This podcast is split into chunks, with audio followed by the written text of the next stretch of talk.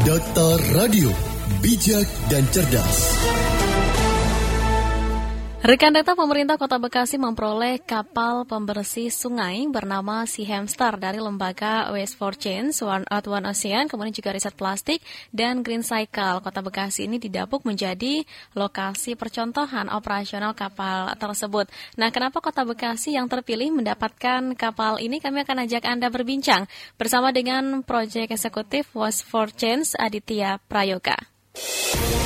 Data Radio bijak dan cerdas. Assalamualaikum, selamat siang Pak Aditya Prayoga. Ya, selamat siang. Ya, Pak Adit, kenapa Kota Bekasi yang terpilih mendapatkan kapal pembersih sungai ini, Pak?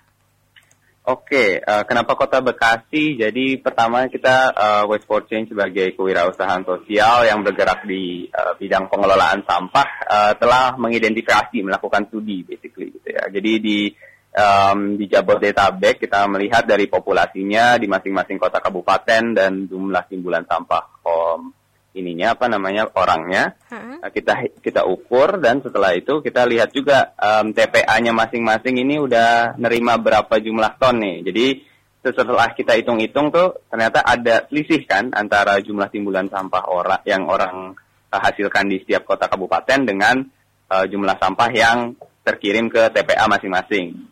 Nah, terus setelah kita lihat jumlah yang didaur ulang dan jumlah yang orang-orang bakar lah segala macam, kita melihat bahwa ternyata Kota Bekasi itu uh, potensi timbulan sampah yang uh, yang bocor ke lingkungan, ke lingkungan ini bisa aja dibuang sembarangan, open dumping atau bisa aja dibuang ke sungai, itu paling banyak di Kota Bekasi, sekitar 775 ton per hari lah.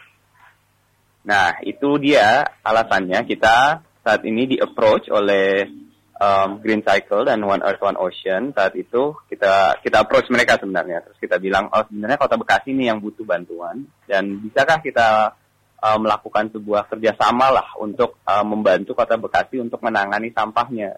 Kasihan kota Bekasi yeah. ya. Dapat sampah dari Jakarta, ternyata orang-orangnya sendiri juga buang ke lingkungannya uh kan gitu. Nah, untuk nah. kerjasama ini bagaimana respon dari pemerintah Kota Bekasi awalnya uh, saat ditawarkan adanya kapal ini, Pak?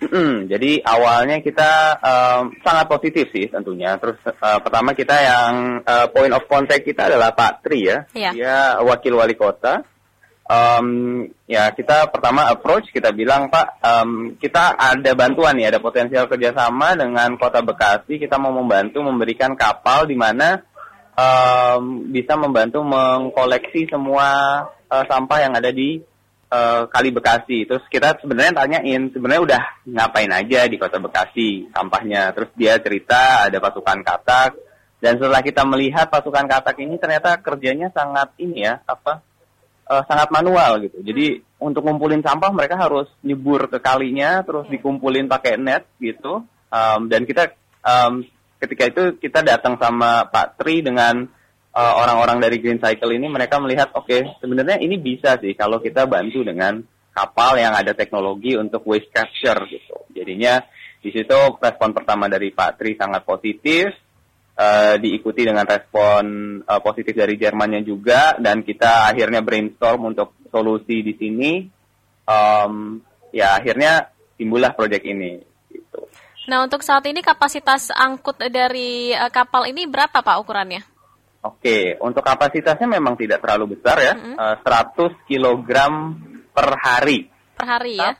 Nah, uh, masalahnya adalah uh, kita nggak bisa yang besar. Hmm. Jadi kalau di Indonesia ini yang uh, yang besar adalah yang interceptor itu di di Pantai Indah Kapuk. Kita nggak bisa yang kayak gitu di Sungai Bekasi karena pertama dangkal dan juga sungainya nggak nggak terlalu lebar gitu. Jadinya kita butuh manuver. Uh, kita akhirnya propose solusi si hamster ini yang bisa bermanuver dan juga uh, ngambilin 100 kg sampah per harinya gitu. Untuk pengoperasiannya sendiri di Kota Bekasi rencananya kapan uh, akan dioperasikan untuk wilayah Bekasi ini Pak? Sudah ada perbincangan mungkin dengan pemerintah kota? Uh, uh, sudah ada perbincangan kita sih saat ini mungkin targetkan kuartal 1 tahun depan 2020 ya. Hmm. Um, saat ini kita sedang uh, kerja keras untuk uh, administrasinya, untuk skema kerjasamanya seperti apa, karena yeah. uh, um, kita nggak cuman ngumpulin sampah ya mbak ya. Kalau ngumpulin sampah nanti ke, ke apa ujungnya ke TPA juga nggak menyelesaikan masalah itu mindahin masalah namanya. Jadi kita mau sampahnya ini juga didaur ulang full. Jadinya waste for change sebagai pendaur ulangnya ini uh, akan ngambilin sampahnya yang yang masih berguna kayak botol plastik Iya. dan segala macamnya gitu. Dan nanti untuk operasi ini sendiri, apakah memang dari uh, pemerintah yang nantinya juga akan mengendarainya atau dibantu dulu oleh teman-teman dari West for Change ini, Pak? Um, jadi pertama ya kita bantu. Uh, kita akan mengadakan pelatihan. Jadi project ini Mm-mm.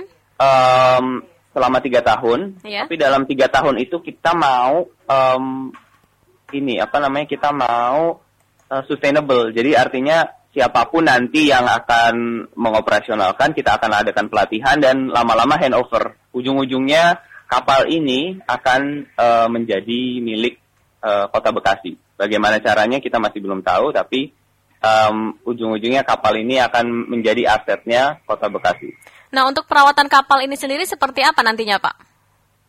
Uh, untuk perawatan kapal ini uh, bagusnya ya mbak ya. Perawatan kapal ini seharusnya tidak uh, terlalu uh, mahal karena nggak nggak perlu bensin. Jadi full listrik eh, kita akan adakan charging station yang uh, mendapatkan tenaga surya. Jadinya tenaga suryanya ini akan ngecharge kapalnya. Ya. Uh, untuk um, maintenance-nya jadinya sangat minim di Mhm. situ, Um, tapi juga uh, kita butuh ini sih, butuh operasional orangnya aja paling.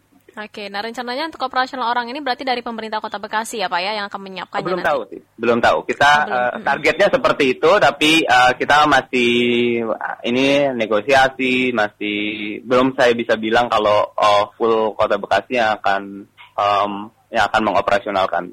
Tapi tentunya itu harapan kita agar juga ada ownership-nya dari Kota Bekasi. Daerah mana saja yang mendapatkan kapal ini saat ini, Pak? Saat ini hanya Kota Bekasi yang mendapatkan dan Mm-mm. kita targetkan di Sungai Bekasinya sih. Oke, jadi baru Kota Bekasi saja berarti ya. Benar. Apa target dari uh, teman-teman terkait dengan adanya kapal atau si hamster ini, Pak? Oh, oh, em, tentunya target besarnya adalah mengurangi marine debris. Saat ini Indonesia itu menjadi eh, negara kedua terbesar un- yang mendonasikan sampah ke lautan ya. Jadinya setelah Cina, Indonesia itu sangat mengkhawatirkan. Jadi kita mau mengurangi itu. Em, dan target besarnya Kota Bekasi menjadi eh, kota percontohan untuk eh, seluruh Indonesia supaya melakukan ini. Pak Aditya, terima kasih Pak sudah berbincang bersama dengan Radio Dakta. Semoga segala kegiatan yang berjalan dengan lancar ya Pak ya. Baik. Selamat beraktivitas kembali. Assalamualaikum warahmatullahi wabarakatuh. Waalaikumsalam.